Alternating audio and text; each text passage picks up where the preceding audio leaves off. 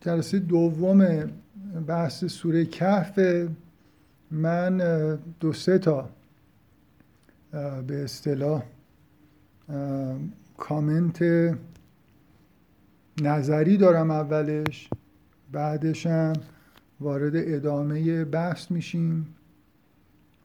قبلش هم قبل از اینکه بحث شروع بشه همین الانم هم فکر می‌کنم اگه سوالی باشه می‌تونیم در موردش بحث بکنیم. ولی اگه نه هم که شروع می‌کنیم وسط کار اگه کسی سوال داشت بتونیم اونجا در موردش صحبت می‌کنیم. ها سوالی کسی داره؟ خب هیچ میکروفونی روشن نشد. جانم بفرمایید.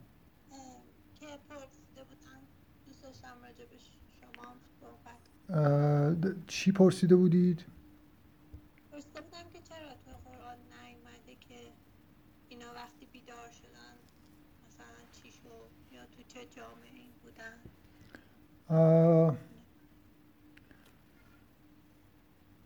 ببینید بذارید من برای اینکه ممکنه همه در جریان نباشن که معنی این سوال چیه سعی کنم اول بگم که سوال معنیش چیه.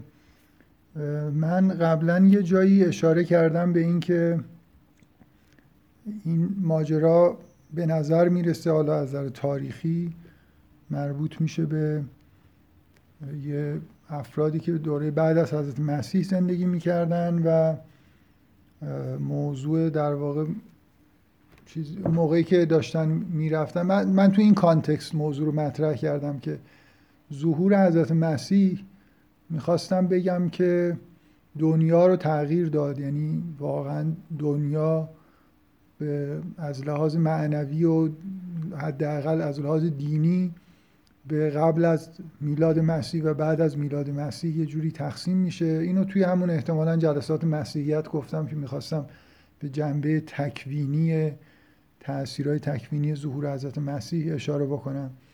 بعد یکی از شاهدهای مثالی که آوردم این بود که داستان اصحاب کف به نظر می‌رسه برای مثلا قرن اول حالا بعد از میلاد باشه که هنوز مسیحیت خیلی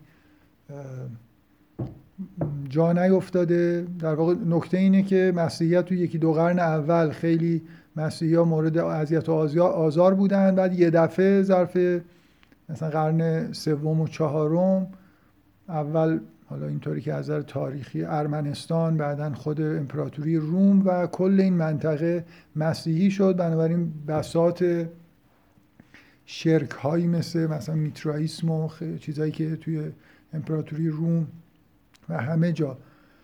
ادیان شرکالودی که وجود داشت برچیده شد و اینا قبلش به خواب رفتن در حالی که جونشون در خطر بود و بعدش از خواب بیدار شدن. سوال اینه که چرا به این موضوع که احتمالا به نظر موضوع جالبی می‌رسه اشاره نشده. خب دلیل چیزی داره دیگه. دلیل خیلی خوب و ساده ای داره برای خاطر اینکه اون موضوع همون طوری که من تو کانتکست مسیحیت ازش صحبت کردم مربوط به اونجاست. یعنی چیزی که لازم بود اینجا گفته بشه اینه که اینا وقتی که بیدار شدن در یه جهان متفاوتی که امنیت داشتن بیدار شدن.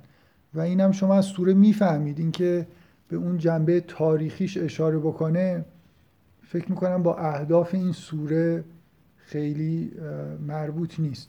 یه حدسی که شما مطرح کردید اینه که چون مردم می‌دونن ماجرا چیه گفته نشده. من خیلی اینجوری احساس نمی‌کنم. فکر می‌کنم که چون با هدفی که اینجا از نقلش در واقع توی سوره کف وجود داره خیلی سازگار نیست که بهش جنبه تاریخی خاص بدیم ربطش بدیم به حضرت مسیح و یه جوری در واقع از این حالت کلیتی که داره خارجش بکنیم. در این حال اون نکته توش هست. همین که اینا میان میگن بنیانی بسازیم یا مسجدی بسازیم. اینکه تبدیل آدمایی که فراری بودن تبدیل به آدمای محترمی شدن به نظرم توی سوره اومده و احساس من اینه که همین مقدار کافی واقعا. و موضوع سوره ربطی به مسیحیت و چیزهای دیگه ای که گفتم نداره مثلا به جنبه های تکوینی حضرت مسیح. نمی‌دونم. حالا من, من احساسم اینه که دلیلش اینه.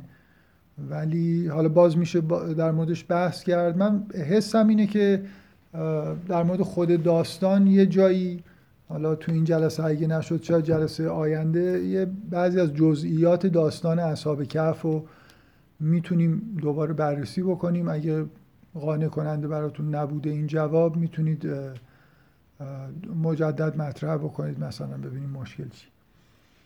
خب بذارید من این چند تا نکته نظری که جانم. بله. این چند تا نکته که گفتم می‌خواستم اولش در واقع بهش اشاره بکنم و بگم. یکی این که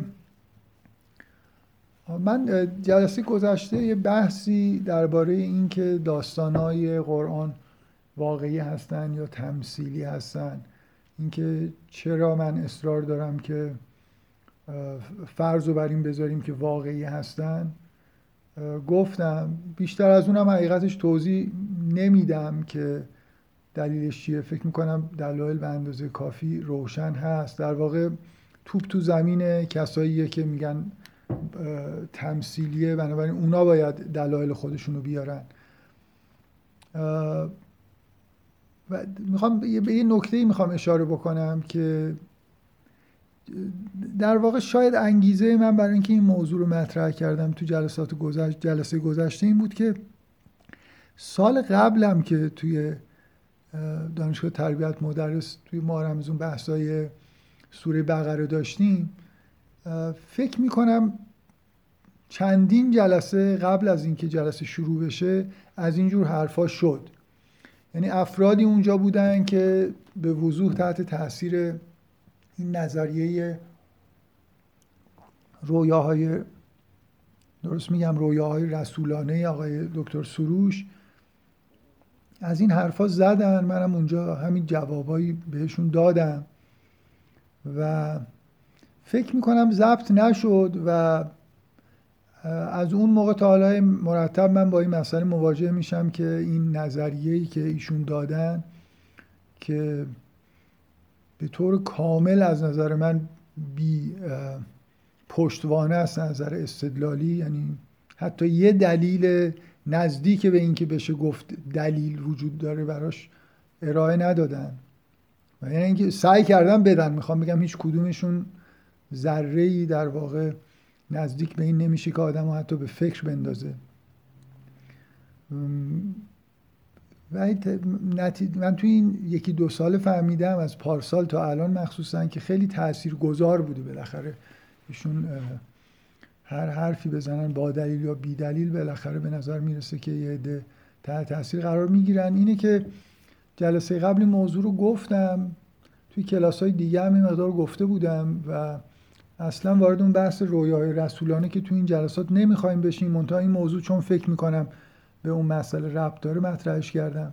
و حالا یه نکته در واقع اولین نکته نظری که می‌خوام بگم اینه که به یه نکته ای توی همون بحثایی که هواشی ماه جلسات ماه سال گذشته انجام شد به یه چیزی اشاره کردم که می‌خوام اینجا بگم ضبط بشه. اگه دفعه قبل ضبط نشده نمی‌دونم حقیقتش. حدسم اینه که قبل یا بعد از جلسه بوده و توی جلسه حساب نمی‌شده. این نکته اینه که شما همیشه این به این مسئله توجه بکنید که مهمتر تاریخ معرفت بشر تاریخ مخصوصا علم نشون میده که شاید مهمتر از این که شما یه بحثای مبنایی رو برید دنبال این که موجهش بکنید یا به قول قدما اثبات بکنید که درستن. شاید خیلی مؤثرتر و بهتره که با همون مبانی که فکر می‌کنید درسته کار خودتون رو انجام بدید و ببینید که به چه نتیجه می‌رسید. من می‌خوام اینجوری بگم که از لحاظ منطقی شما وقتی یه گزاره پی آنگاه کیو دارید یه راه برای اثباتش اینه که یه استنتاجی بنویسید که از مقدمات پی به نتیجه کیو برسه.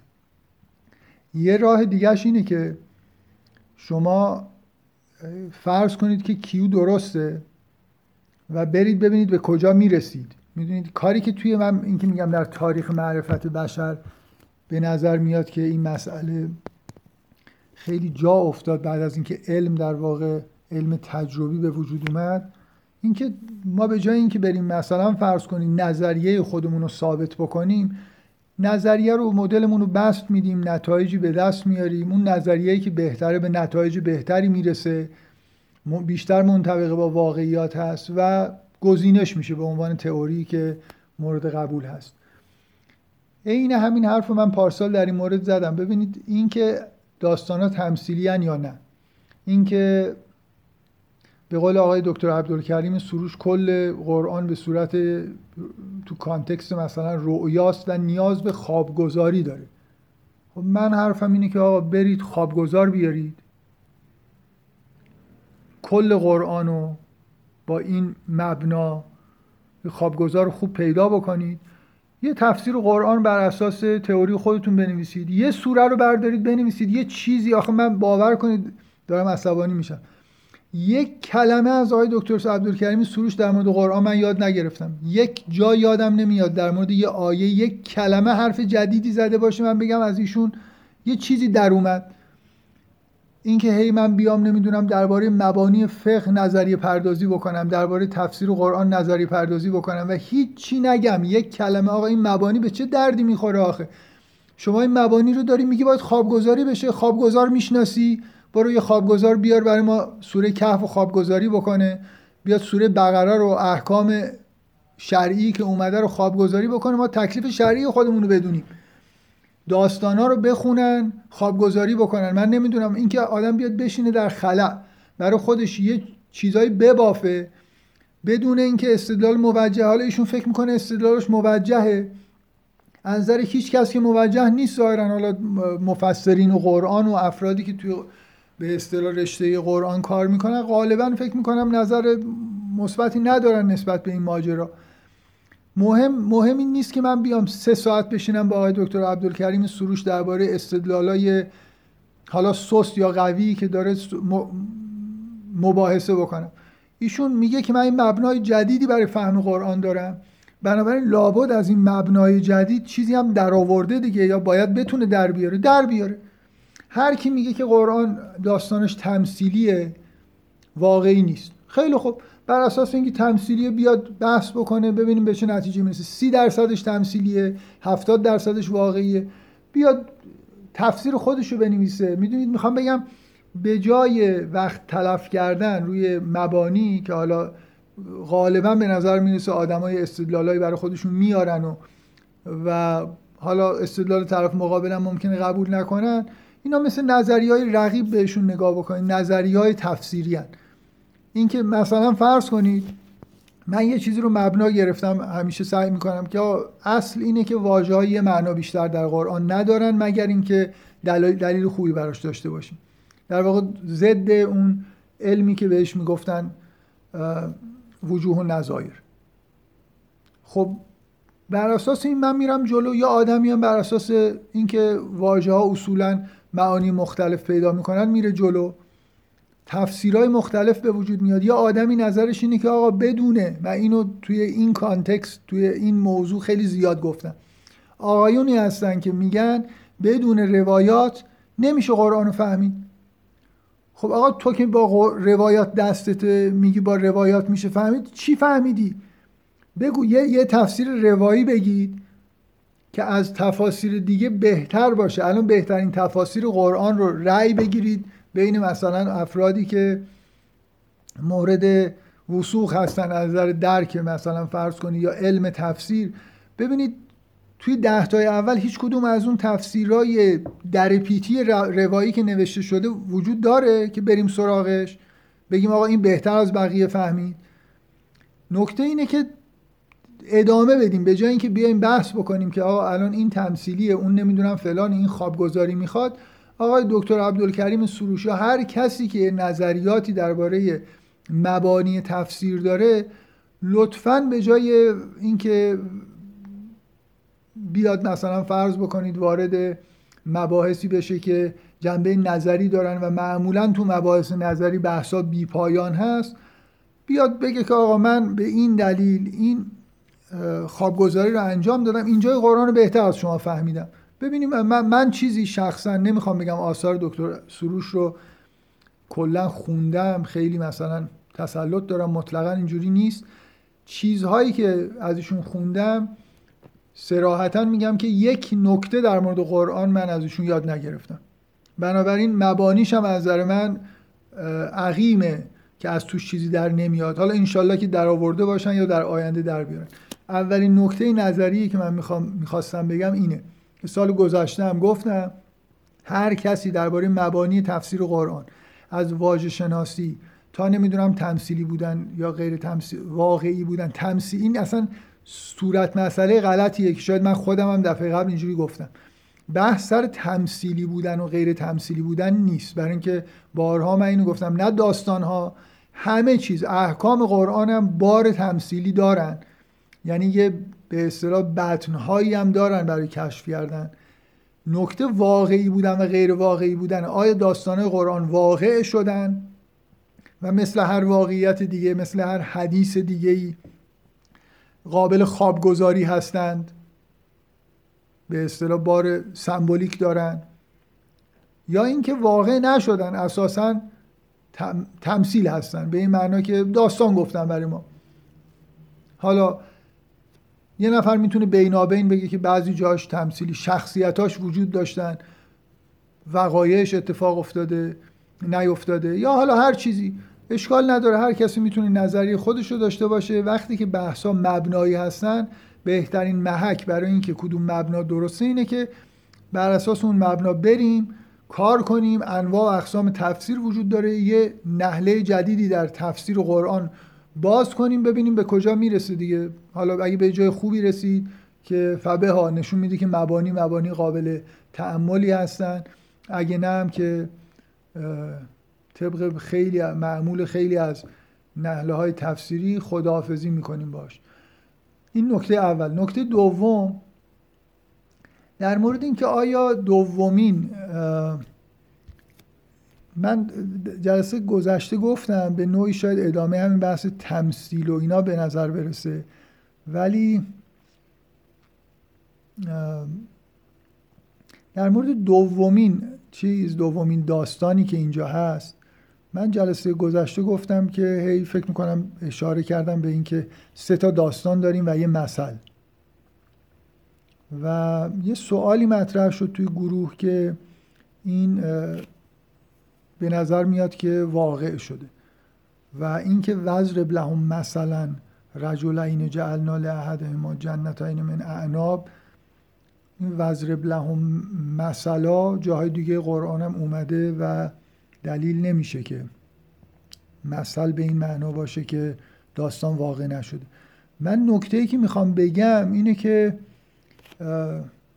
اول که به هیچ وجه در این مورد خاص مطلقا اهمیت نداره که یعنی توی حرفایی که من خواهم زد مطلقا اهمیت نداره که آیا عینا این داستان واقع شده یا نه. نکته دوم این که من تنها دلیلی که حس می‌کنم که اینجا با یه داستان واقعی شاید سر کار نداشته باشیم این جمله اول نیست. چون قرار تو این جلسه در مورد این مثل در مورد این داستان صحبت بکنم. بذارید تو مقدمه نگم همونجا در مورد اینکه چه چیزی هست که این احساس رو به من میده که اینو واقعی در نظر نگیرم. اونجا در موردش بگیم دیگه. و در این مورد خاص مطلقا واقعی بودن و نبودنش اهمیت نداره چون اینا نه پیامبرم ببینید اینکه حضرت یوسف یا نمی‌دونم برادراش وجود نداشتن یا مصر نرفتن. مثلا میگم اگه یه نفر بگو اون داستان خواب و خیال هستن و واقعیت تاریخی ندارن اهمیت داره این حرف. ولی وقتی دو تا فرد مجهول الهویه که اصلا نه تاریخ نه جغرافیا نه اسمشون هیچیشون معلوم نیست واقعی باشن یا واقعی نباشن مطلقا مهم نیست. چون نکته ای که توی داستان هست از واقعی بودنش واقعا در نمیاد. اینکه چیزی که این داستان می‌خواد بگه. من همچنان به گفتن این که دومین داستان مثل هست ادامه میدم بدون تاکید اینکه آیا اینجا واقعا یه تمثیل داریم و چی یعنی منظور چیز غیر واقعی تمثیل خالصه یا نه. حالا در موردش یه خورده جلوتر صحبت می‌کنیم. منتها از قبلش می‌خوام این نکته رو بگم که مطلقا نتیجه این بحث اهمیتی نداره برای حرفایی که من می‌خوام بزنم. اگه یه جایی اهمیتی پیدا بکنه لاقل من توی بحثایی که می‌خوام بکنم هیچ ارتباطی به اینکه اینو واقعی فرض بکنم یا نه پیدا نمی‌کنه. اما سومین نکته که باز از سوالایی که توی گروه مطرح شد اینو هم من جای دیگه گفتم چون خیلی به نظرم مهم میاد و مخصوصا در مورد همین سوره بسیار زیاد به این مسئله اشاره شده. می‌خوام یه چند دقیقه دوباره وقت بذارم در موردش بگم. اونم مسئله شعن نزوله.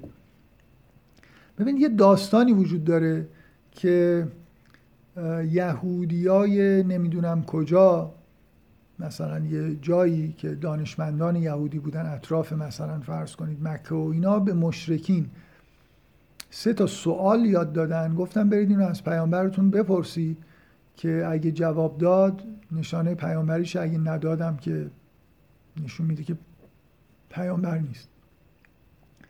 بعد سه تا سوالشون درباره اصحاب کهف و خزر و ذوالقرنین بود. بعد داستان اینه که خیلی بامزه است. شاید شنیده باشید دیگه. داستان اینه که پیامبر وقتی که این سوالا رو مشرکین اومدن ازش پرسیدن که اگه اینا رو بلدی جواب بده گفت که من فردا جوابتون رو میدم.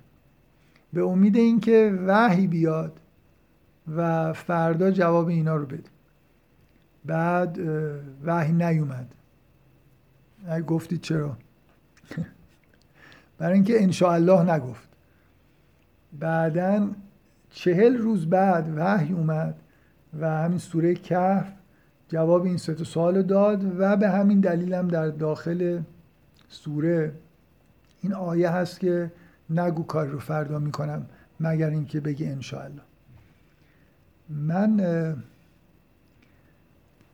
واقعا نمی‌دونم چی بگم از این داستانهای شن نزولی که به شدت ساختگی به نظر می‌رسن.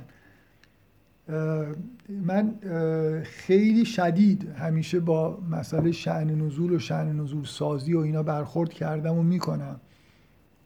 دلیلش رو می‌خوام یه مدار رو اگه کسی متوجه نیستی خود روشن بکنم. همینجا به نظرم میاد خیلی جای خوبیه برای این بحث. شما اولا هزاران شعن نزول ساخته شده که همشون در واقع بدون استثنا کاری که می‌کنن اینه که یه جاهایی که یه ابهامی وجود داره و فهمیده نمیشه رو این حس رو به شما می‌دید که فهمیدید. الان یه ما با سوره مواجه هستیم و بحث جلسه قبل من در مورد این بود که اینجا سه تا داستان وجود داره. من اون همچنان به دومیه میگم مثل سه تا داستان که میگم یعنی داستان اصحاب کهف و موسی و خضر و داستان ذوالقرنین سه تا داستان وجود داره که خیلی معلوم نیست که اصلا چی و چه ربطی به هم دیگه دارن. این شعن نزول وقتی میشنوید احساس می‌کنید که فهمیدید که سوره کف کلیتش چیه. مثل یه تئوری میمونه مثل یه تئوری سازی که شما رو یه جوری مجاب می‌کنه که او پس سوره کف این سه تا داستانش که اینجا ردیف شدن کنار هم دیگه نتیجه سوال یهودی هاست.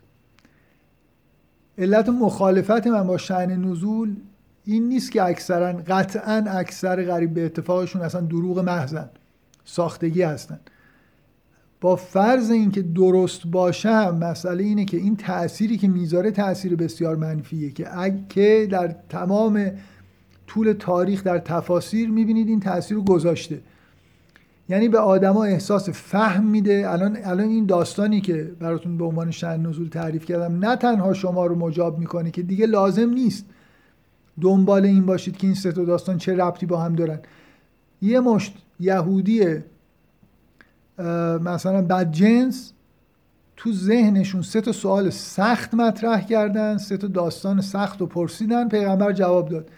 بنابراین اینکه این سه تا داستان چرا کنار هم دیگه اومده؟ ربطی لازم تو ذهن بیمار اون آدما و قریشی که مشرکین قریش که آدمایی بسیار بسیار بدی بودن این سه تا داستان کنار هم دیگه به یه دلیلی جفت و جور شد. احتمالا ترتیب یادداشتی هم که به پیغمبر دادن اول اصحاب کف بوده بعدا موسی خضر بوده بعدا ذوالقرنین. این تو این سوره هم این سه تا با هم دیگه اینجوری ردیف شدن. اون یه دونه آیه هم که اصلا معلوم نیست اونجا چی داره میگه اونم مال اینه که داستان به شما داره میگه که پیغمبر انشاءالله نگفت چهل روز به تاخیر افتاد نزدیک بود آبروریزی بشه. یادتون باشه این انشالله رو بگید. حالا ساختگی بودنش که من یه خورده فکر بکنید ساختگی بودن و غیر واقعی بودنش رو شاید دلایل خوبی براش بتونید پیدا بکنید. مثلا اینکه کی گفته که این سو... کسی که اینو ساخته یادش رفته که سوره مگه یک جا نازل می شدن که روز چهلم یه دفعه سه تا داستان کنار هم دیگه کی گفته که این سه تا داستان همزمان با هم دیگه نازل شدن؟ یا نمی‌دونم. حالا اصلا کار نداریم این که برید اسناد رو بررسی بکنید ببینید واقعا این در چه قرنی این داستان برای اولین بار در چه تفسیری اومده. وارد این بحث نشیم. پس نکته اول این که شما ش... ضرر شعن نزول اینه. هر جایی در قرآن اتفاقا جاهایی که پرش وجود داره که بسیار قابل تعمله من یه بار این نکته رو خیلی وقت قبل تاکید کردم که دقیقا اون جاهایی که پرش وجود داره مفهوم نیست. اونجا باید مکس بکنید چیز خیلی مهمی اونجا هست. اتفاقای عجیبی که میفته توی قرآن یه دفعه یه آیه نامربوط ظاهر میشه. شما اتفاقا بیشتر باید فکر کنید که این چرا اینجاست. این شن نزولا اینا رو یه جوری در واقع پوشش میدن. بنابراین جلوی تفکر رو به نظر من می‌گیرن تا حدود زیادی در واقع مضرن به جای اینکه مفید باشن. من فرضم اینه که با توجه به زیاد بودن تعداد شهر نزولا و اینکه در قرنهای خیلی بعد از در واقع هجرت برای اولین بار خیلی هاشون نازل شدن فرضم اینه که اکثرا غلطن. می‌خوام حالا یه لحظه این نکته اول نکته دوم یه لحظه فکر کنید که درست. همین داستان رو الان فرض کنید که درست. چند مثلا فرض کنید چند تا سوال از پیغمبر در طول زمان پیامبریش فکر می‌کنید شده باشه؟ در مورد احکام در مورد داستان ها در مورد وقایعی که قبلا اتفاق افتاده وقایعی که بعدا می‌خواد اتفاق بیفته.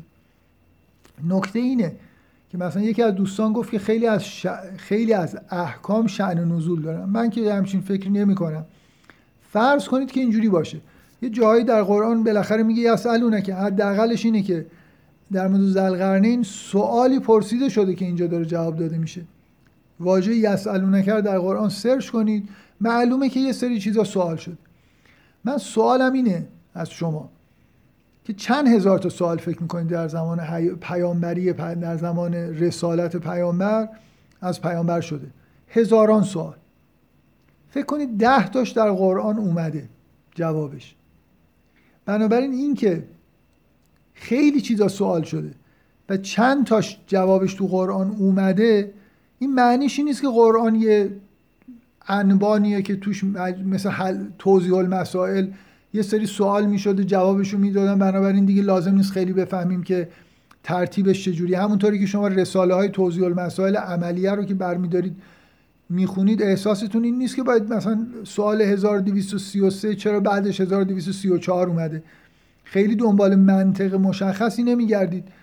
اینجا هم در قرآن اما, اما اگه از بین ده هزار تا سوال هشت تاش در قرآن پاسخ داده شده باشه یا 20 تاش پاسخ داده شده باشه حالا مسئله فرق می‌کنه. یعنی سوال جواب نبوده که اینو وارد قرآن کرده. نکته ای در واقع وجود داره. که اینو وارد می‌کنه. بنابراین مثلا در همچه من می‌خوام بگم اگر شن نزولا رو بپذیرید هم همچنان باید دنبال این باشید که توجیه کنید که چرا این سه تا داستان پرسیده شد و کنار هم دیگه جوابش اومد.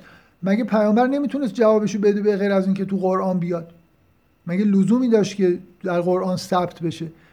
وقایعی که در قرآن ثبت شده سوال جوابایی که در قرآن ثبت شده به هیچ وجه توجیه این که چرا اونجا این اومده چرا ثبت شده چرا اونجا اومده چرا اول این اومده بعدا اومده جوابش نمیشه. می‌خوام بگم این حالت به اصطلاح اینکه شعن نزول رو میارن و بعد این احساس بهشون دست میده دیگه فهمیدن که ماجرای سوره کف چیه. آه این سه داستان به این دلیل اینجا کنار هم اومدن. اونا رفتن از اونا پرسیدن و اومدن و مگه اینجا قرآن ماجرا این شکلی بوده که سوال جوابات توش همش ثبت می‌شده. ده هزار تا سوال از پیغمبر فرض کنید پرسیدن 20 تاش تو قرآن ثبت شده.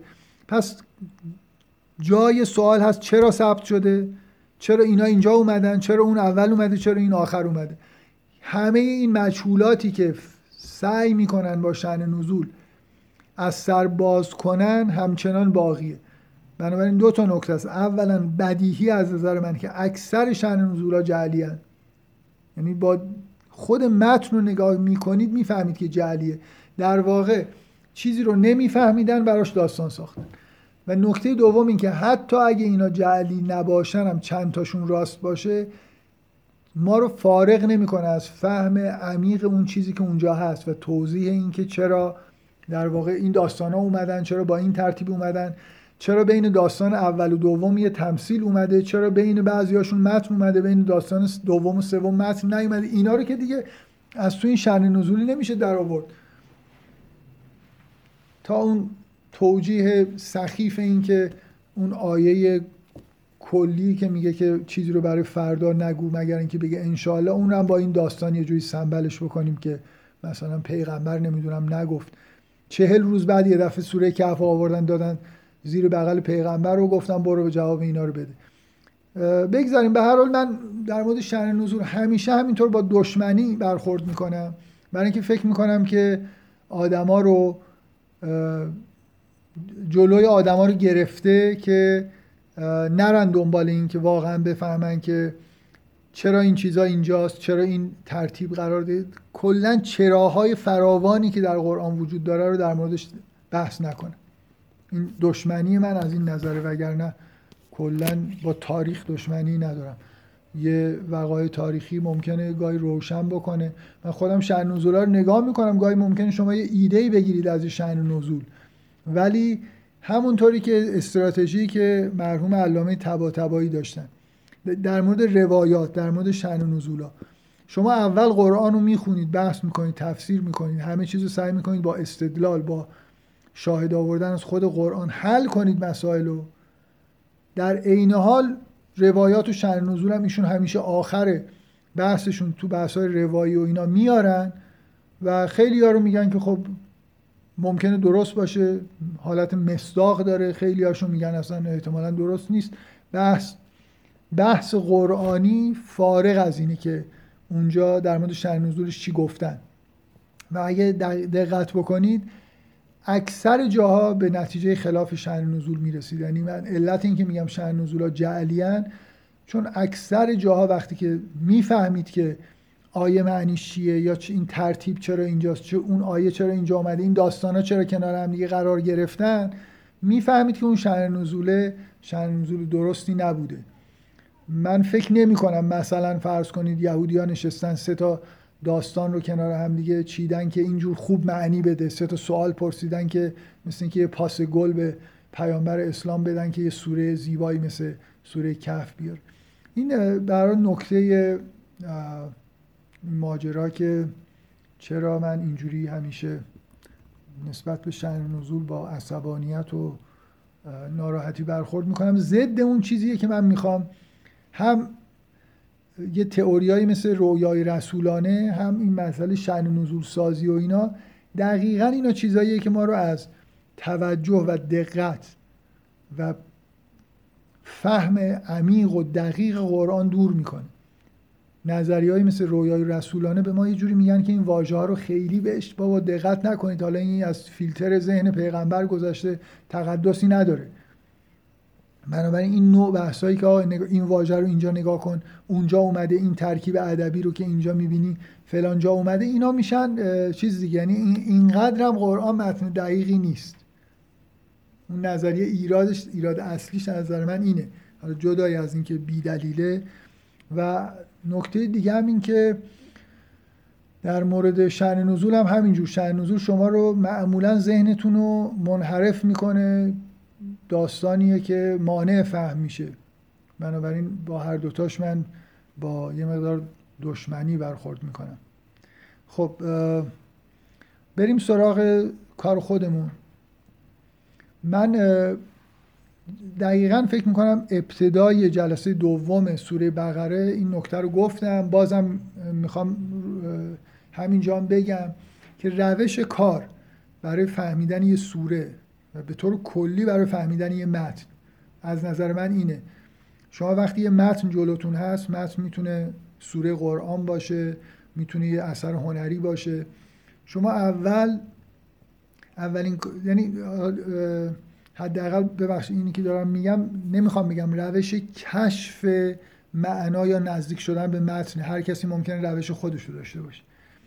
ولی وقتی بیان می‌خواید بکنید دیگران رو می‌خواید همراه بکنید که این اثر هنری که دارید در موردش بحث می‌کنید یا این سوره قرآن معنیش چیه؟ می‌خواید تفسیرش بکنید؟ روش کار به نظر من همه جا یکسانه. شما اول یه مثل اینکه یه تئوری اولیه می‌دید مثل همین کاری که من جلسه قبل کردم یا تو جلسه اول سوره بقره کردم. که تا حدودی یه هماهنگی در واقع بین این مجموعه آیات من دیگه همه حرفایی که می‌زنم و در مورد سوره میگم. مجموعه آیاتی که از اول تا انتها اومده رو توی یه یه هماهنگی بینشون ایجاد می‌کنید. هرچی در واقع هدف از تفسیر اینه که به یه تئوری برسید به یه نظریه برسید. نظریه یعنی که من اعلام بکنم که مثلا سوره بقره در واقع نکته اصلیش اعلام یه دین جدیده یه امت جدیده با حالا اون هواشی که من توی اون هفت جلسه خواستم بیان کردم. خب چجوری دوتا تئوری رو با هم دیگه مقایسه می‌کنیم؟ بیشترین فکت ها رو کدومیکی در واقع؟ فکت چی هستن؟ آیا ها هستن. همین متن رو جلو خودتون می‌ذارید. اگه من به یه تئوری برسم که بتونه به من بگه که تک تک این آیه ها رو بتونه توجیه بکنه که چرا اومدن چرا اینجا اومدن چرا اول این ذکر شده بعدا اون ذکر شده.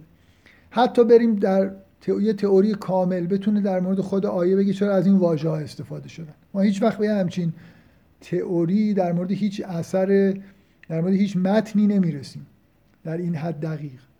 ولی هر چی نزدیکتر بشیم تئوری مقبول تر و روش کار حالا چیه؟ روش کار به نظر من حتی این نه فقط روش بیان روش فهمم هست.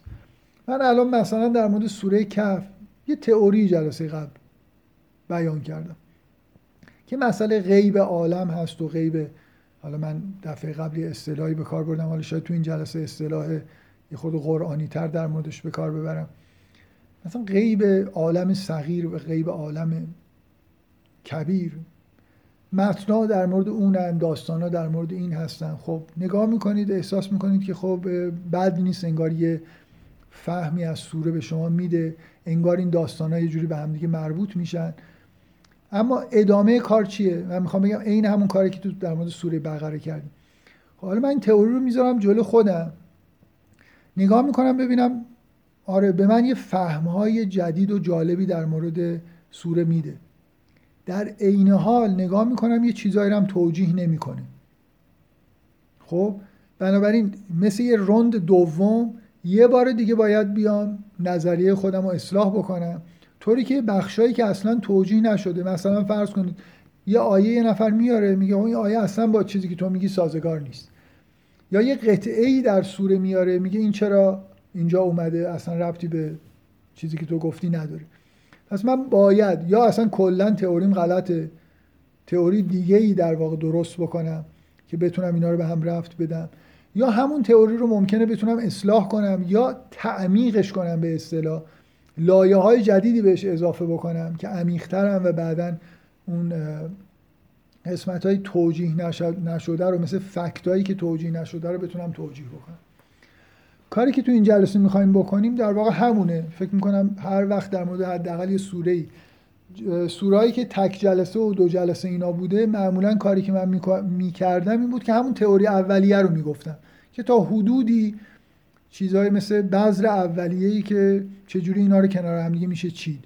ولی طولانی تر که بخوایم بحث بکنیم حالا دو روند سه روند مثلا فرض کنید میریم جلو هر دفعه موضوع اینه که تئوریمون رو بذاریم جلو ببینیم چه ارتباط های خوبی برقرار کرده که یه خورده خوشحال بشیم و داریم دوباره سوره رو می‌خونیم می‌بینیم که بعضی جاها هم توجیه نکرده.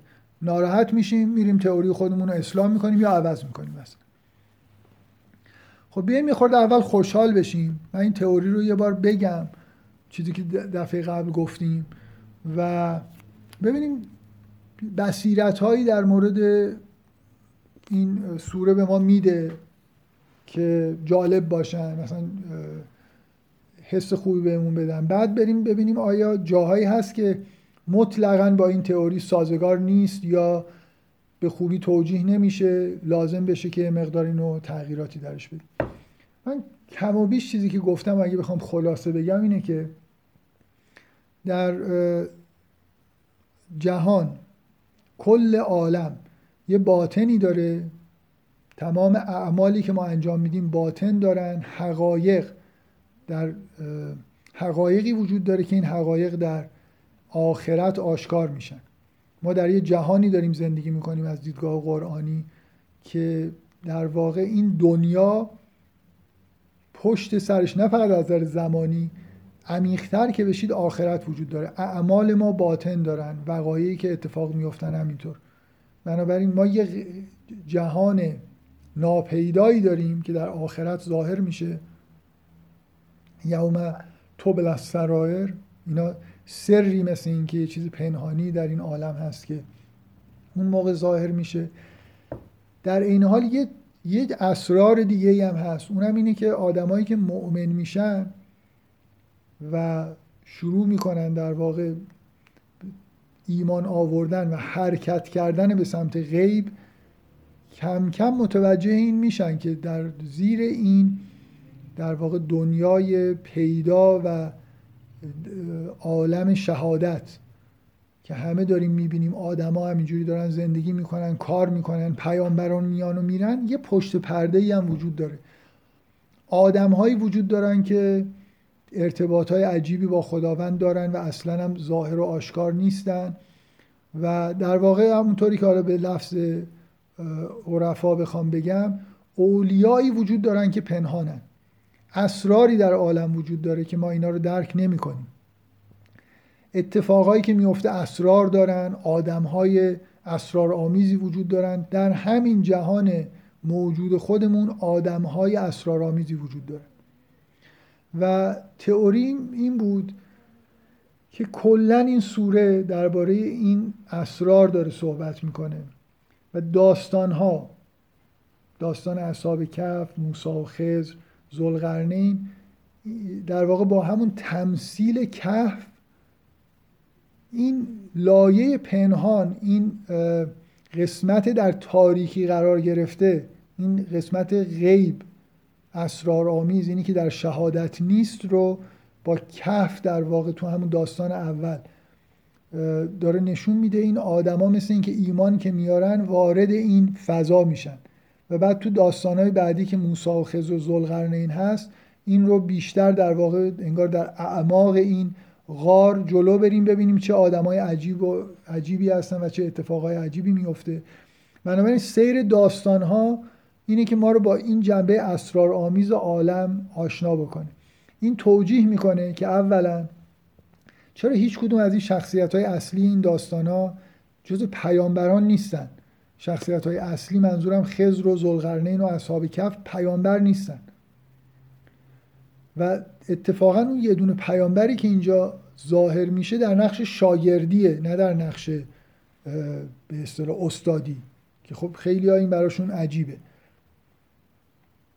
و توجیه, توجیه می‌کنه که چرا این داستان ها یک بار اومدن تکرار نمیشن. یه موضوع خیلی خاصه.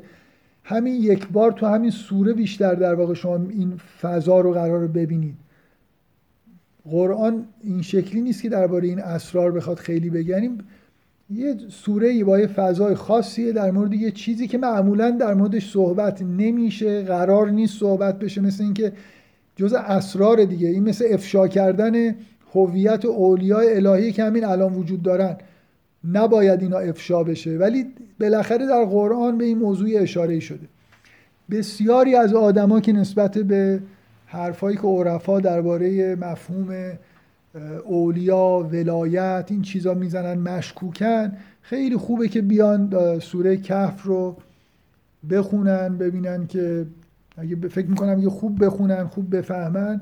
دقیقا اون چیزی که اونا خیلی در موردش حرف می‌زنن در قرآن بالاخره بهش اشاره شده اما خیلی می‌بینید که حالت چیز داره دیگه. یعنی در اون قسمت های متن به سراحت چیزی گفته نمیشه. این غیر سریح بودن همچنان در قرآن رعایت شده.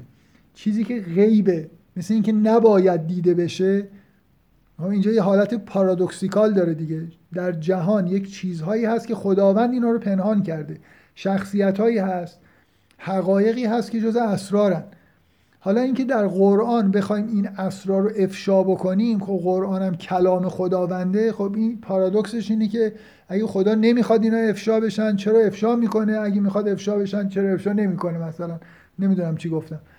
این نکته ای ولی شما می‌دونید من چی می‌خواستم بگم.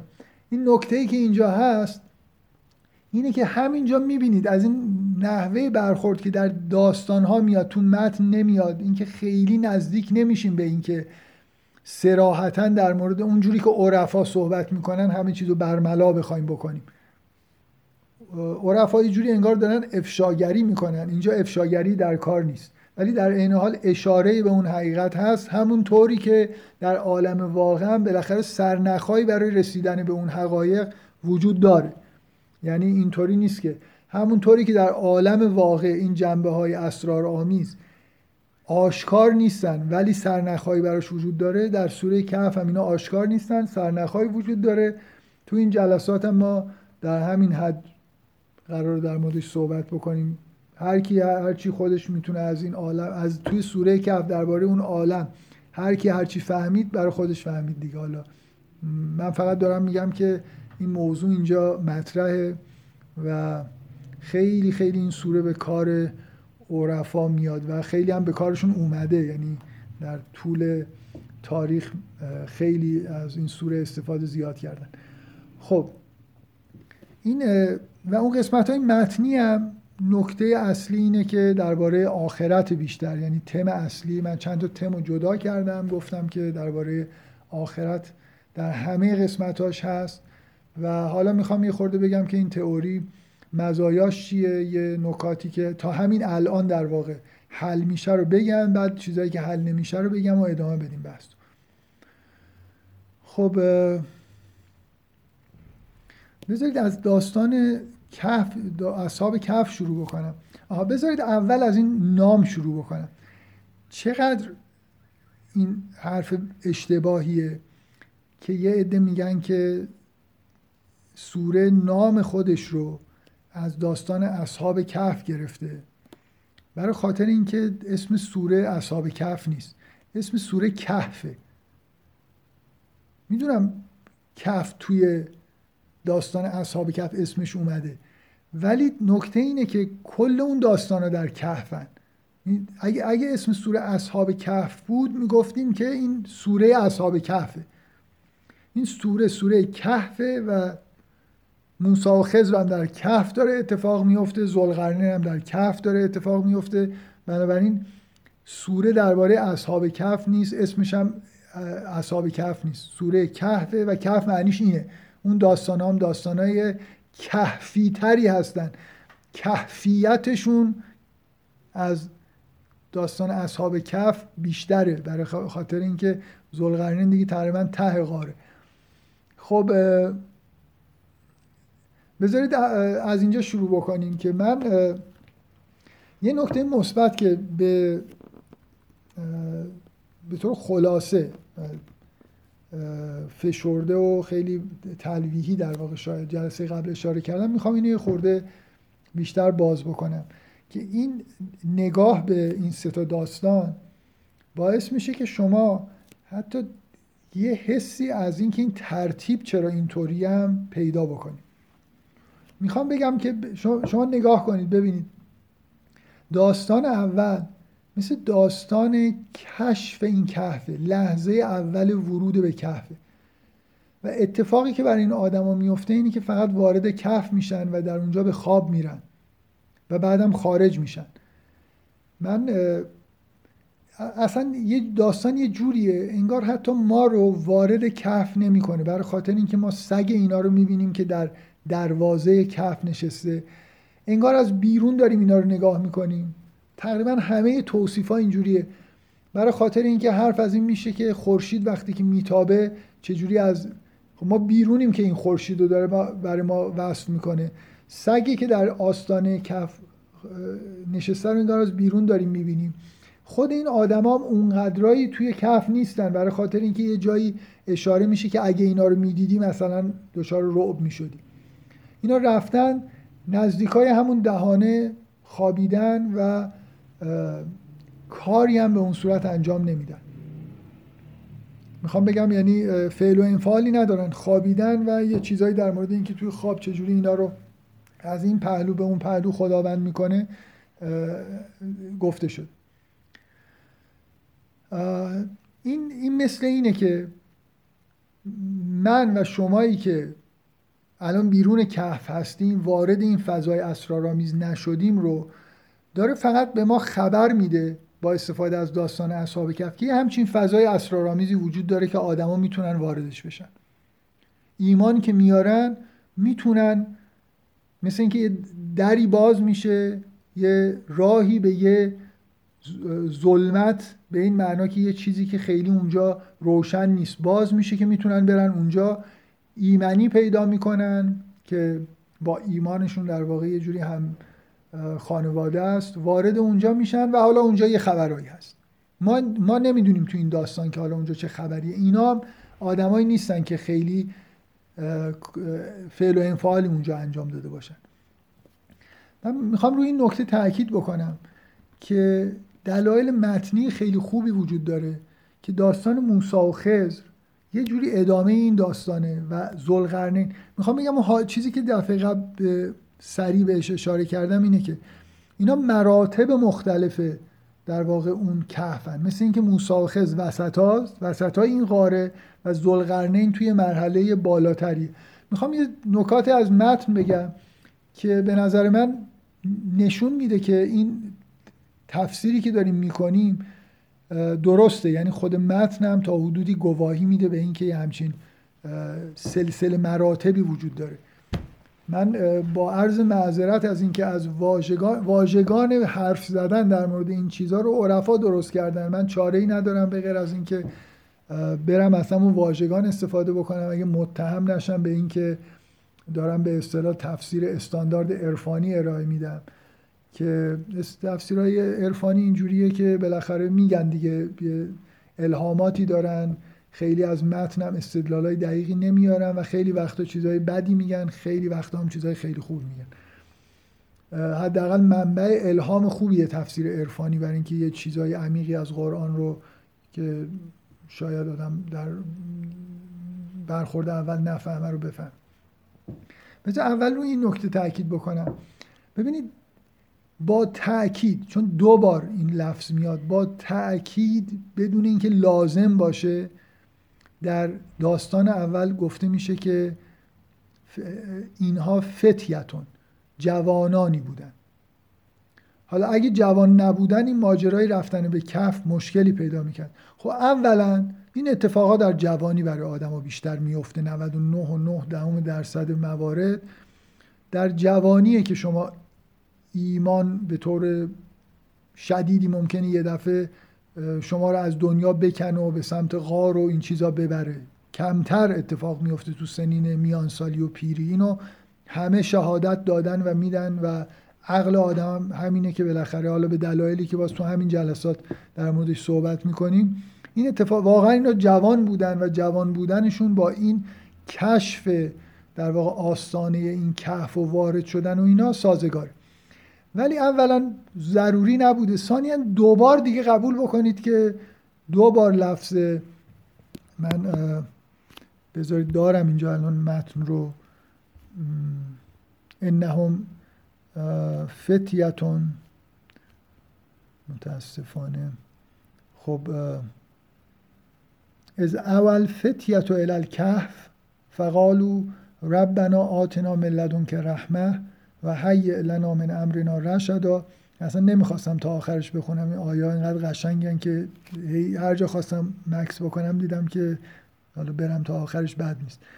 از اول فتیت و الالکف جوانانی بودن که به سمت غار رفتن. بعد که دوباره شروع می‌کنه داستان رو گفتن میگه که نحن نقص علیک نبعهم بالحق انهم فتیتون آمنو. پس یه تأکیدی روی فتیه هست. درسته؟ حالا نگاه کنید داستان موسی و خضر چجوری شروع میشه؟ که موسی به به فتای خودش می‌خوام بگم این لفظ اونجا اومده و این حس رو به آدم میده. هم چه حسی بهتون دست میده. ببینید داستان موسی و خضر سه تا شخصیت داره. یه فتاست و یه موساست و یه خضر. خضر استاده موسا شاگرده و این فتا توی مرحله بسیار مقدماتی تر از موساست همراه موساست. به اون نشانی که اینو راه نمیدن در جلسات تعلیم و تعلم خودشون. این فقط همراه موسا میاد تا مجمع البحرین. وای میسته اون دوتا هستن که با هم دیگه یه سیر و سلوکی انجام میدن و یه تعلیم و تعلمی دارن. یه جوری به ذهن آدم می‌رسه. من می‌خوام بگم که این حالت اون چیزی که عرفا بهش میگن مقامات اینکه یه مدارجی وجود داره در این سیر عرفانی اولین مرحلهش اینه که مثل, مثل اینه که یه جوری به ذهن من میاره که این لفظ فتا که در مورد این همراه موسی به کار رفته این یه چیزی در حد همون اصحاب کف اینا هنوز در دهانه غاره تو نرفته. موسا توانایی اینو داره که بره در خدمت اون استادی که یه مرحله بیشتر از اسرار انگار می‌دونه و باهاش همراه بشه.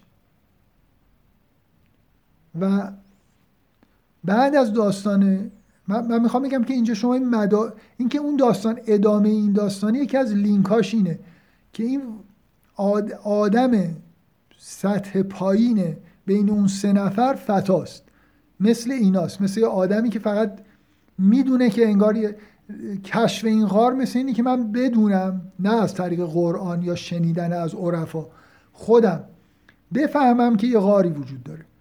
بفهمم که یه جهان اسرارآمیزی اینجا هست.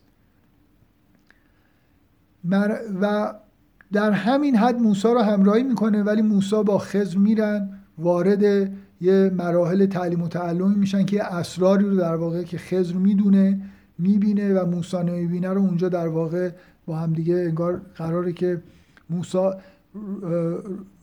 یاد بگیره و رشد کنه. به این واژه رشد به جای سیر و سلوک عرفانی واژه‌ای که در قرآن هست انگار رشده اون در اصحاب کف میگن که به ما از خداوند تو دعاشون می‌خواد که رشد پیدا بکنن.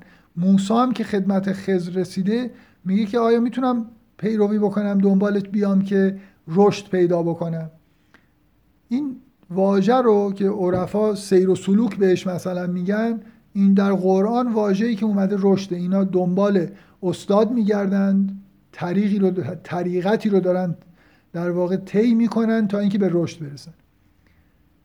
حالا یه خورده این نشانه ها رو ادامه بدیم. من یادداشتای پراکنده ای دارم که چون تایپ کردم خیلی پراکنده است امیدوارم بحث رو چیز نکنم خیلی پس و پیش نکنم چیزایی که می‌خواستم بگم. بذارید از حفظ بگم شاید بهتر باشه. بیاید اول به این مدارج و مقامات نگاه کنید ادامه بدید. من می‌خوام بگم که دلایل روشنی وجود داره که زلقرنین توی مرتبه بالاتر از خزر قرار داره.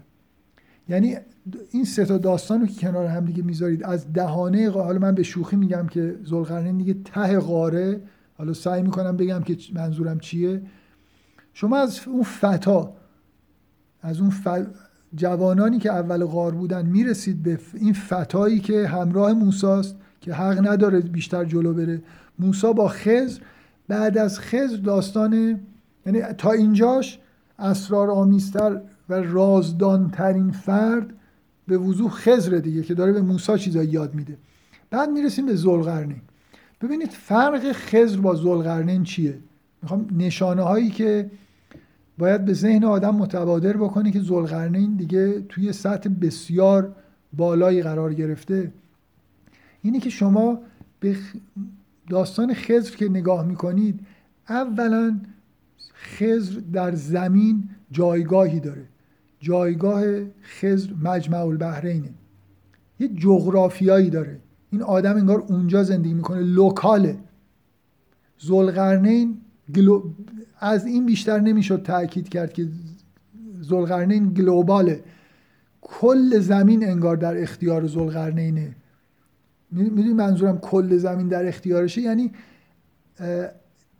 آدمی که گفته میشه اصلا با سراحت که از مغرب شمس تا مشرق شمس داره عملیات انجام میده. در حالی که سراحتا گفته میشه که خزر جاش اصلا موس... به موسی آدرس خزر رو دادن که مجموع البحرین دیگه اینا دنبال یه جایی میگردن. این آدم اطراف مجموع البحرین انگار حوزه عملیاتشه. در حالی که شما در زلقرنین یه حوزه عملیاتی ماکسیموم می‌بینید دیگه. چجوری بگه که از غروب تا طلوع از شرق تا غرب کل انگار زمین به اضافه اینکه واژه ارز رو هم در ابتدا میگه که مکنا لهو فل ارز واژه ارز رو هم در این داستان زلقرنین آورده. بنابراین زلقرنین محدوده عملیاتش ماکسیمومه در حالی که خزر یه محدوده عملیات کوچکتری داره.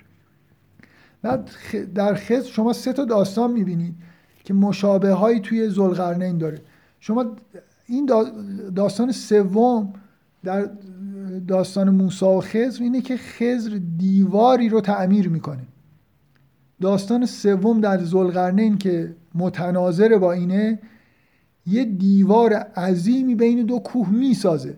از آهن و مس که جلوی نمی‌دونم حمله یه چیزی رو که می‌خواد یورش بکنه بگیره در حالی که اونجا یه ماجرای بسیار ساده ایه که یه گنجی اونجا پنهانه و یه دیواری هست که نمی‌تونید این دوتا قسمت این داستان ها رو به هم دیگه مقایسه نکنید و نمی‌تونید بگید با هم دیگه ربطی ندارن.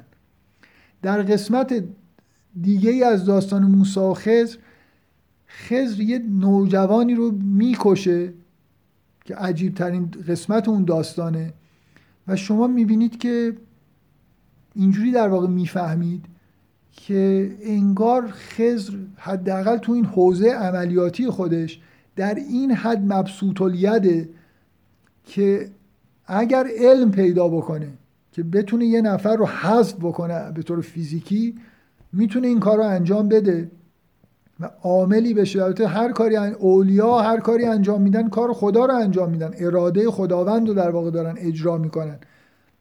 اینطوری نیست که از خودشون بخوان کاری انجام بدن. ولی در مورد زلقرنین ببینید این ماجرا به اینجا در واقع به این شکله که رسیده به یه جای یه قومی اونجا زندگی می‌کنن. و ازش پرسیده میشه که تو می‌خوای اینا رو عذاب بکنی یا می‌خوای می‌تونه بکشهشون می‌تونه عذابشون بکنه. اون یه مثل این که بخواید مقایسه بکنید اون از نظر من گفتم محدوده وسعت عملیات و یکی اینکه این شدت و عمق عملیات از دیوار گرفته تا اینکه از به جای نوجوان یه قوم سرنوشتشون دست زلقرنینه اصلا تعجب نمی کنید که به زلقرنین میگه که می‌خواد با این قوم چیکار کنی؟ اصلا انگار اینا مال ملک تلق زلقرنین کل زمین انگار در اختیارشه. یادتون هست توی بحث مربوط به اینکه چرا فرشته ها در ابتدای مأموریتشون برای نابودی قوم لوط میان به ابراهیم میگن که ما داریم میریم قوم لوط رو نابود بکنیم. و ابراهیم باشون مهاجه می‌کنه. من توی جلسه توضیح دادم که اینا همینطوری که نیومدن اینجا یه خبری مثلا مثل چه می‌دونم یه روزنامه مثلا خبرشو بده که ما مثل اینی که دارن اجازه می‌گیرن برای خاطر اینکه اون مهاجه ابراهیم در واقع مجوزشو داره دیگه. مثل اینه که فرشته ها اومدن که به ابراهیم بگن تصویب ابراهیم لازمه. برای خاطر اینکه اون محدوده محدوده ابراهیمه. و یه جوری من امیدوارم این حرفایی که می‌زنم دوچار توهم نشن مردم که یعنی چی محدوده ابراهیم و ایناست. بالاخره یه, چی... یه رازهایی در این جهان هست. حالا عرفا میگن مثلا فرض کنید یه مقام ولایتی هست یه چیزی هست که بعضی از آدمای در یه محدوده اختیاراتی انگار بهشون داده میشه. یه سلسله مراتبی بین انسان ها وجود داره که کارهایی رو انجام بدم. من دیگه بیشتر از این همون توی هم مراجعه بکنیم به اون بحثایی که در مورد ابراهیم و قوم لوط و این حرفا کردیم. این به هر حال شگفت انگیز نیست برای شما که به ذوالقرنین میگن که با این قوم می‌خوای چیکار بکنی؟ مثل اینکه می‌تونه چیکار بکنه؟ موضوع اینه که شما اینطوری می‌فهمید که می‌تونه سرنوشت اینا رو تعیین بکنه. می‌تونه الان اینا رو عذاب کنه یا نکنه که بعدا جواب ذوالقرنین رو میشنوید. ذوالقرنین در یه مرتبه بسیار بالایی قرار داره. بسیار اختیارات وسیعی داره و در محدودیتی هم انگار اختیاراتش نداره. مثل ولی حالا اصطلاحات عرفانیش بگید ولی مثلا کامل مطلق توی زمین شده و حالا در زمان حیاتش می‌تونه یه اختیاراتی داشته باشه. این نکته ایه که از بحثای جلسه قبل من برمیاد که این سه تا داستان و اینجوری که بهش نگاه می‌کنید یه سلسله مراتبی پیدا می‌کنن ترتیبشون درسته واژه های یه جوری دنبال همدیگه میان خود داستان ها با همدیگه مربوط میشن که اینا نشون میده که این تئوری تئوری بدی نیست و می‌تونیم امیدوار بشیم که در ادامه کل تئوری رو از نو بازسازی نکنیم فقط تکمیلش بکنیم. به یه نکته دقت بکنید که عرفا میگن که مرشد و استاد لازمه. حداقل از یه جایی به بعد. شما در داستان اول داستان اول و سوم یه جورایی مثل قرینه هم دیگه دیگه دهانه غار و انتهای غار. شما نوجوانان و جوانانی که تازه دارن وارد میشن رو می‌بینید. در آخرش هم زلغرنینی رو می‌بینید که انگار به بالاترین مقام رشد از رشد رسیده. در میانه یه داستان استاد شاگردی می‌بینید. این غار این غاری که داریم درش در موردش حرف می‌زنیم این غار اسرارآمیزی که توش این رشد اتفاق میفته تاریکه یه کسی باید بیاد یه نوری بپاشه تا یه آدمی رو در واقع از یه جایی به یه جایی برسونه. رشد حداقل از یه جایی به بعد اگه در دهانه غار تا یه مقدار لازم نیست از یه جایی به بعد احتیاج به استاد داره. عرفا بسیار روی این تاکید کردن که بدون استاد و اینا. حالا اینکه بگیم غیر ممکنه ولی متعارف نیست و دشواره حالا شاید مثلا در یه مواردی خداوند خودش ربوبیت خاصش نسبت به یه نفر باعث بشه که بتونه رشد بکنه تا مراحل خیلی بالا. ولی عرفش همینه که یه استادی باشه. شما دقیقا تو مرحله میانی داستان استاد و شاگردی میگه بذار من یه شعر بگم که شاید این حس بهتون دست بده که برداشت عرفا از خیلی از چیزا نه در تفاسیر عرفانی در اشعار عرفانی خیلی از رموزی که در قرآن هست و مثل اینکه درک می‌کردن حالا گاهی سریع گاهی تلویح بهش اشاره کردن. این بیت معروف حافظ که میگه قطع این مرحله بی همراهی خزر مکن. ظلمات است. بترس از خطر گمراهی. این غار تاریکه. شما بدون اینکه یه آدمی که بدون کجا باید برید ممکنه گم بشید. ظلمات است. بترس از خطر گمراهی. دقیقا خزر برای عرفا نشان دهنده همین مرشد و این راه بلدی که شما رو می‌تونه از یه جایی تا یه جایی ببره. و دقیقا این داستان بین داستان اصحاب کف و زلغرنین اون وسط همینو داره میگه.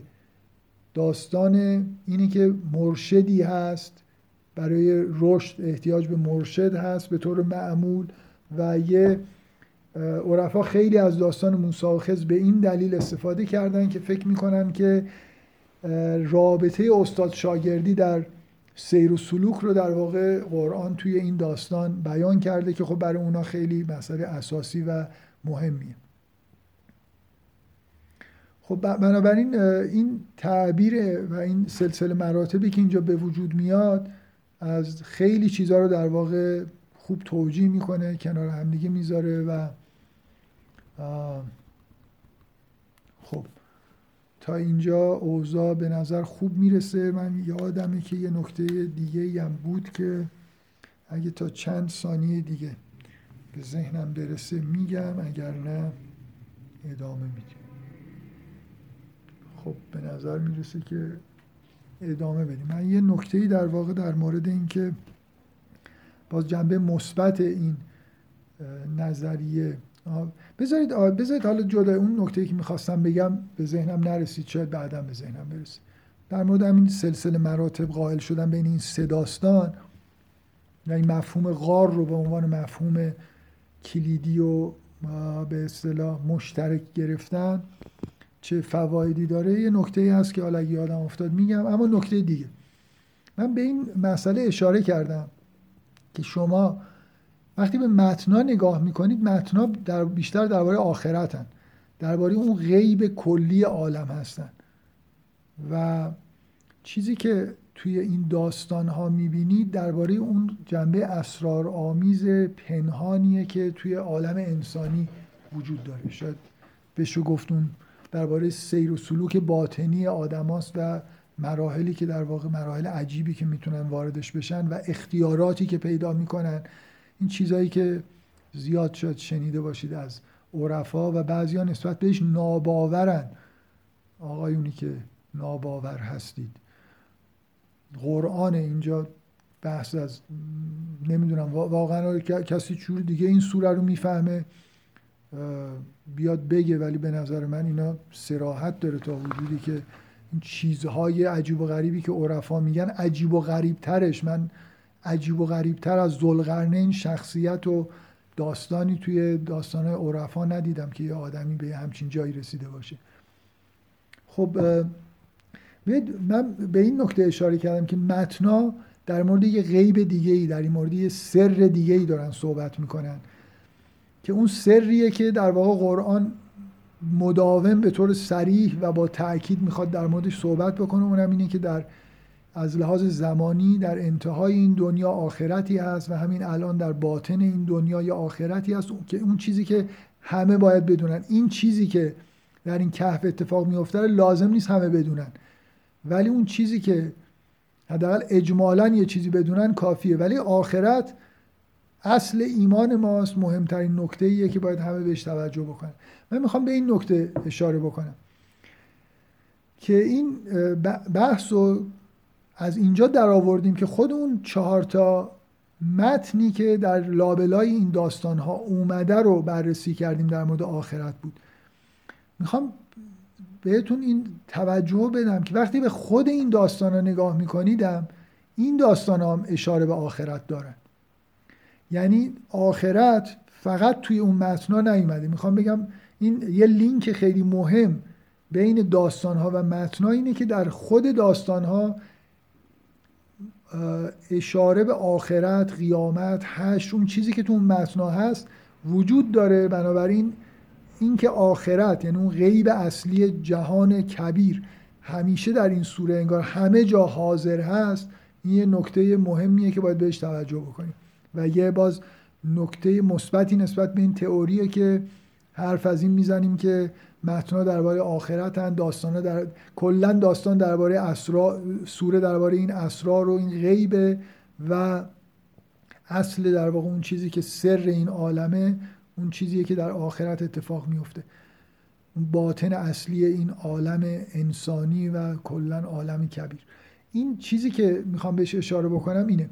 شما داستان اصحاب کف نه به طور تلویحی با سراحت زیاد درباره این صحبت میشه که این به خواب رفتن و دوباره مبعوث شدن از خواب نشانه آخرت استدلال برای آخرت اینکه مردم ایمان بیارن. عین اون سوال جوابایی که در مورد روز هشت و قیامت هست که چقدر مکس کردید با تاکید فراوان در این داستان داره گفته میشه. یعنی این شکلی نیست که آخرت یه اشاره کوچیکی مثلا در داستان بهش شده باشه می‌تونید بگید که حجمی از این داستان تاکید روی این شباهت این اتفاقی که اینجا میفته به زنده شدن مرده ها و سوال جواب های بعدش و این حرف هست. داستان موسا و خزر مسئله زنده شدن ماهی دوباره توش هست اینکه یه موجودی در ابتدای داستان وقتی که اینا می‌خوان خضر رو پیدا بکنن حیات پیدا می‌کنه.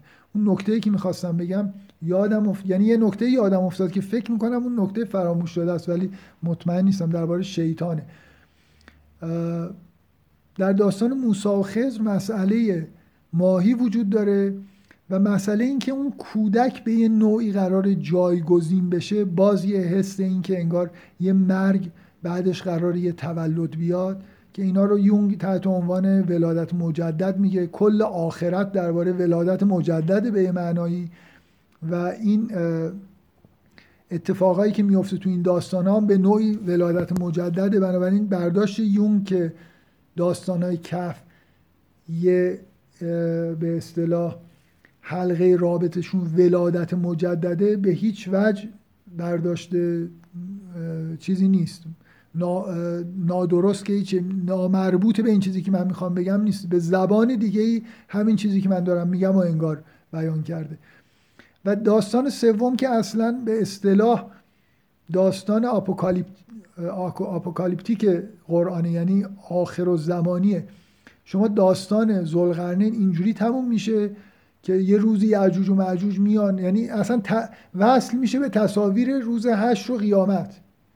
بنابراین هر سه داستان به صراحت و وضوح مخصوصا اولی و آخری دارن درباره هشت و قیامت هم صحبت می‌کنن. بنابراین اینکه اگه اصطلاح یونگی بخوایم به کار ببریم اون ولادت مجدد کل عالم که در قیامت اتفاق میفته به نوعی در خود این داستان ها حضور داره این نکته مثبتیه که باز رابطه ای که ما برقرار کردیم یعنی تفسیر و اون تئوری کلی که بافتیم رو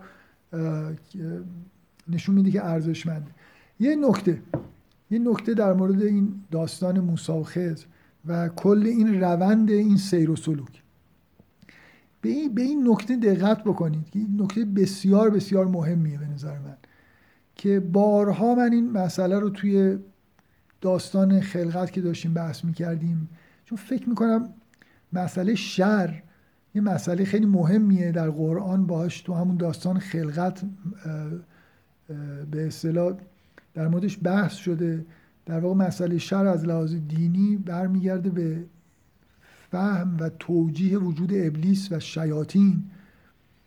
و یه نکته اینه که من مدام روی این تاکید کردم که چیزی که از قرآن شما می‌فهمید اینه که ابلیس هم به یه معنای همچنان مثل فرشته مطیع ولو اینکه نیتش این نباشه داره امر الهی رو انجام میده در گمراه کردن آدما یا هر بلایی که سر آدما میاره.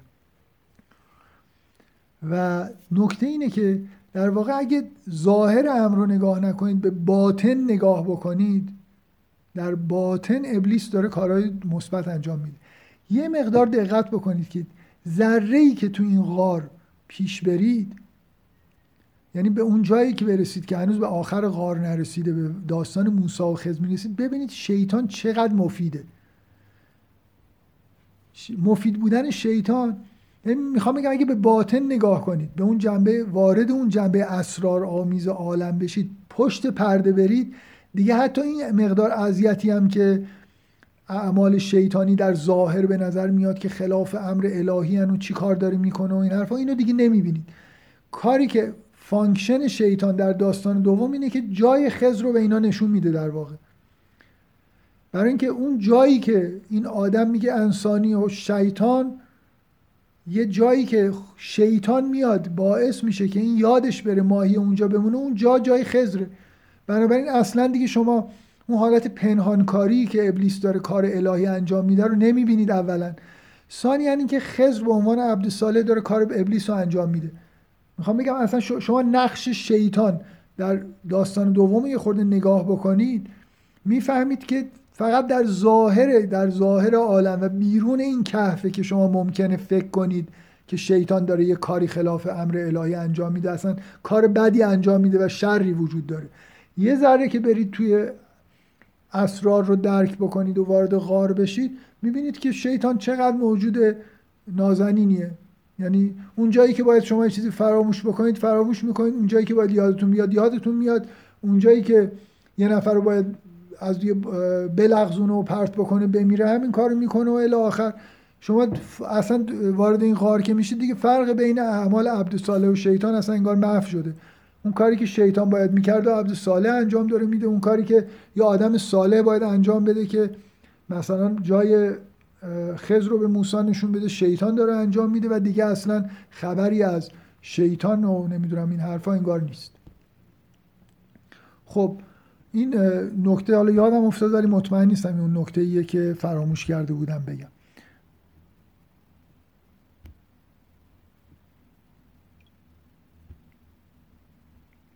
یه لحظه. شما صدای منو دارید؟ می‌خواید سوال بپرسید اینجا؟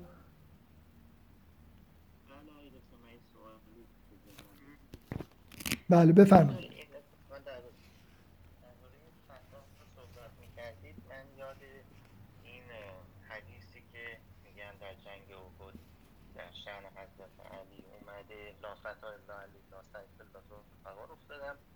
نسبت حضرت علی با پیامبر یعنی این حالت شاگردی چه از قبل از بعثت به قولی چه در اون دورانی که پیامبر بودن در دوره رسالت این حالت استاد و شاگردی هست. یعنی خیلی هم درش دربارش نوشتن و خیلی هم عرفا هم صحبت کردن اینا. حتی یه تناظر جالب دیگه هم که به ذهنم رسید که در قاره هرا حتی گفته میشه که حضرت علی غذا میبردن برای پیامبر رو. یه جورایی شدید داستان دوم انگار. بله. خلاصه این, این معنای فتا اینطوری برای من در نسبت حضرت علی و پیامبر و انگار اون حالت آموزش و یاد گرفتنی که هم از قبل بیست بوده هم در دوران رسالت برای من خیلی جالب بود. حالا بله کاملا همینطوره معنا رو معنای فتا رو انگار تایید می‌کنه به اون معنایی که حالا مثلا منظور از این که لا فتا الله علی لا سیف الله رو صرفا جوان بودن حضرت علی در دوره در زمانی که جنگ احد اتفاق میفته نبوده. یعنی معنای خیلی فراتر و معنوی میشه ازش بله. آره در مورد رابطه بین حضرت علی و پیامبر که قطعا همینطوریه. یعنی پیامبران شاگرد خاص داشتن در اطراف خودشون که جانشینشون می‌شد و فکر می‌کنم حضرت علی جانشین ببخشید شاگرد خاص حضرت رسوله و بعید می‌دونم کسی کسی دیگه ای رو بتونه کاندید بکنه به جای حضرت علی. حالا بگذاریم. شما سوال دیگه ای هست؟ اگه نکته ای هست؟ شاید یه چیزی بپرسید من اون نکته ای که هنوز مطمئن بله بفرمایید.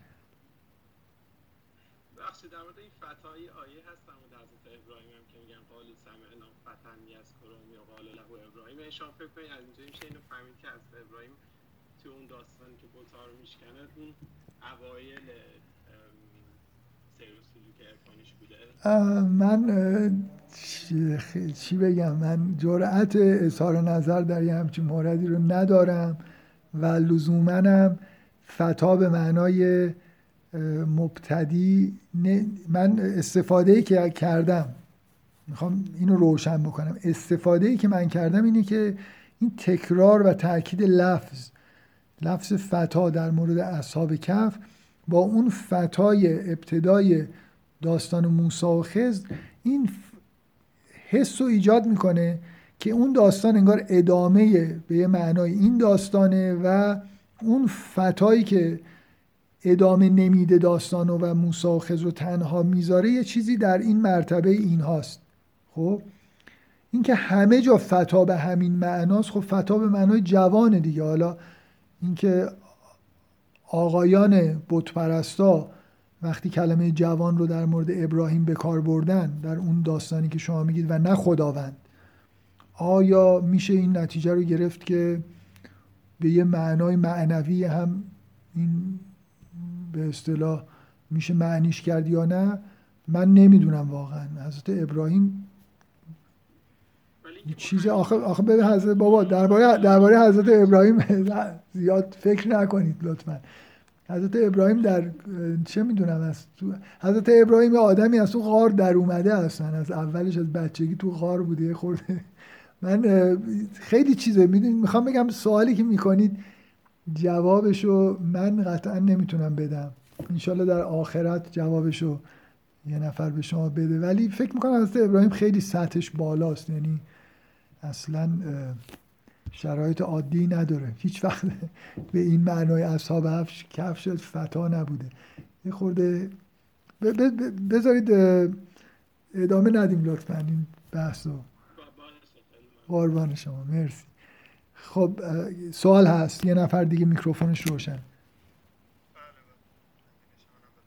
خواهش می‌کنم در مورد رابطه استاد شاگردی که فرمودید مقصودی که عرفا دارن این همون چیزی نیست که خود حضرت موسی توی 66 اگه اشتباه نکنم میگن و چیزی که تو داستان می‌بینیم حضرت خضر میگن که این اتفاق نمیفته اتفاقا میگن چون احاطه نداری به اون خبر نمی‌تونی صبر کنی. و خب تو روند داستان می‌بینیم که اون چیزی حضرت خضر میگن اتفاق میفته یه خورده در نفی اون رابطه استاد شاگردی که عرفا میگن نیست این داستان. یه هم چیزی من بیشتر برداشت می‌کنم.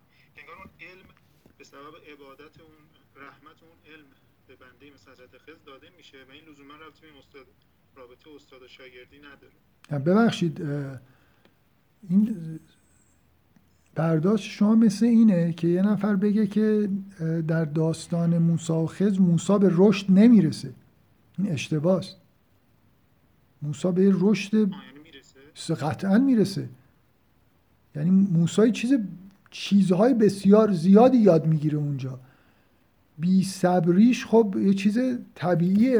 در واقع خزر اونقدر استاد خوبیه که از اول میگه که تو نمی‌تونی. تو نمی‌تونی صبر بکنی. ولی در همون بی صبری ها و اون اتفاقایی که میفته و توضیحایی که خزر میده موسی به رشد می‌رسه. این هیچ شکی درش نیست که داستان یعنی این همراهی خز برای موسی خیلی مهمه. حالا یه نکته من به ذهنم رسید. معمولا برداشت عمومی در مورد داستان موسی و خز شاید باز به دلیل شعن نزولی که وجود داره اینه که در زمان پیامبری موسی این داستان اتفاق افتاده. من نمی‌دونم واقعا اینجوری هست یا نه. شواهد متنی روشنی وجود نداره که ما یه هم چیزی بفهمیم. و محتوایی نگاه بکنید آدم بیشتر به نظرش می‌رسه که این باید در دوره اقامتش پیش شعیب اتفاق افتاده باشه. در زمانی که موسی داره تعلیماتی می‌گیره رشد بکنه که به پیامبری برسه. یه داستانی هست که میگه که موسی یه روزی گفت که نمی‌دونم آیا عالمتر از من در دنیا هست؟ ای خدا خدا هم گفت باشه من یکی بهت نشون میدم از تو عالمتر باش. سخیف. واژه خوبی برای این داستان که اصلا موسی همچین چیزی به ذهنش برسه بگه بفرستنش. وسط راهنمایی بنی اسرائیل یه مدت غیب بشه بره دنبال خزر بگرده. من خیلی باورم نمیشه و فکر می‌کنم این مرحله شاگردی در قبل از بعثت احتمالا بوده. لاقل می‌خوام این شک رو ایجاد بکنم که موسای این داستان هنوز موسای پیامبر نیست. موسای موسایی که داره در نزد شعیب تعلیم می‌بینه و انگار توی دانشگاه های استاد مدعو میارن یه چیزی رو که خیلی خوب بلد نیستن مثلا یاد بدن و اینا شعیب مثلا موسی رو فرستاده دنبال یه آدمی که در یه زمینه هایی استاد مخصوصیه که یه چیزی رو به موسی یاد بده.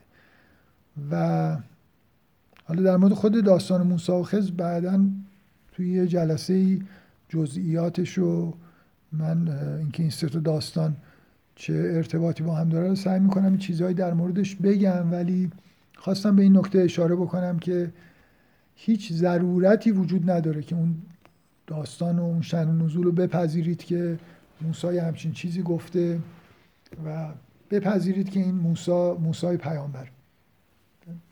حس من اینه که نیست حالا شاید اشتباه می‌کنم.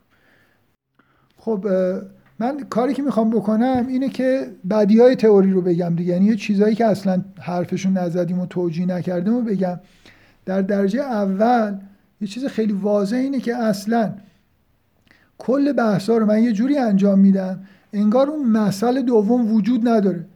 یعنی اولی که اومدم تو قطع بندی سوره گفتم که آقا اینجا مثلا چهار تا داستانه حالا سه تاش واقعی یکی شاید واقعی نباشه و این حرفا و یه سری متنای بینابین. اولا هیچ بحثی در مورد این که شما اصلا الان در داستان درباره جهان غیبه. درباره اسرار و اولیا و اینا اون داستان دومی درباره اسرار و اولیا نیست. اون چیه اونجاست؟ خیلی چیز بارز و روشنیه و اصلا قطع کرده رابطه اصحاب کف با داستان موسی و خضر رو که حالا مثلا با یه نشانه هایی مثل فتا و اینا بخوایم اینا رو دوباره به همدیگه یه جوری مربوطش بکنیم. نکته اینه که هیچ توضیح روشنی من فعلا تو این حرفایی که زدم درباره مس... مسئله دوم درباره داستان دوم نمیدم. انگار نه انگار اصلا وجود داره. خب نکته دیگه در مورد اینه که به معنای واقعی کلمه من می‌تونم بگم که همچنان بین متنها جزئیاتی که در متنها اومده و درباره خود این چهار داستان ارتباط روشن و مشخصی در واقع برقرار نشده توی این حرفایی که من دارم می‌زنم. به اضافه اینکه جزئیات خود داستان ها رو هم هنوز بحث نکردیم سوال زیادی در مورد اجزاء خود داخل داستان ها و ارتباطشون با هم دیگه میشه پرسید که اینا مورد در واقع توجه قرار نگرفته. بنابراین نکته ای که من الان به عنوان پایان جلسه حالا دیگه با عرض معذرت جلسه رو با توجه به این شرایطی که پیش اومد یه خود زودتر تموم می‌کنم اینه که اگه بخوایم از یه جایی بحث و ادامه بدیم فکر می‌کنم مهمترین جا از لحاظ ساختاری اینه که فوکوس بکنیم رو داستان دوم و ببینیم که این داستان دوم اونجا چیکار داره می‌کنه. چه اهمیتی داره؟ نه داستان کوتاهیه یه سری داستان و داستانک های کوتاهتر. مثل مثلا فرض کنید داستان ابلیس وجود داره در یه جمله داستان در سجده بر آدم. داست یه تمثیل وجود داره درباره حیات دنیا که مثل آبی که از آسمان میاد. بعضی از این مفسرین اینا رو به عنوان یه نکات چیزی در نظر گرفتن.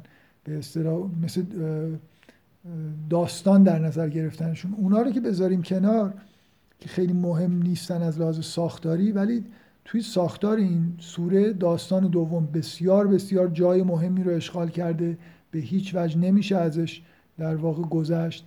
و لازمه که توی دیدگاه خودمون این تئوری که داریم می‌سازیم به این داستان جایگاهش اهمیتش یه توجهی بکنیم به اضافه اینکه یه مقدار باید وارد متنا و ارتباطشون با داستانا بشیم آیا مثلا فرض کنید یه نفر توضیح بده که این متنایی که بین این داستانا میاد مقدمه داستان بعدی مؤخره داستان قبلیه بالاخره ارتباطی داره یا همینطوری محض تنوع داستان ها و این متنا با همدیگه یه جوری انگار دارن پیش میرن و یه ارتباط تنگاتنگی مثلا مقدمه و مؤخره و اینا با هم دیگه ندارن. بالاخره ارتباطشون چیه؟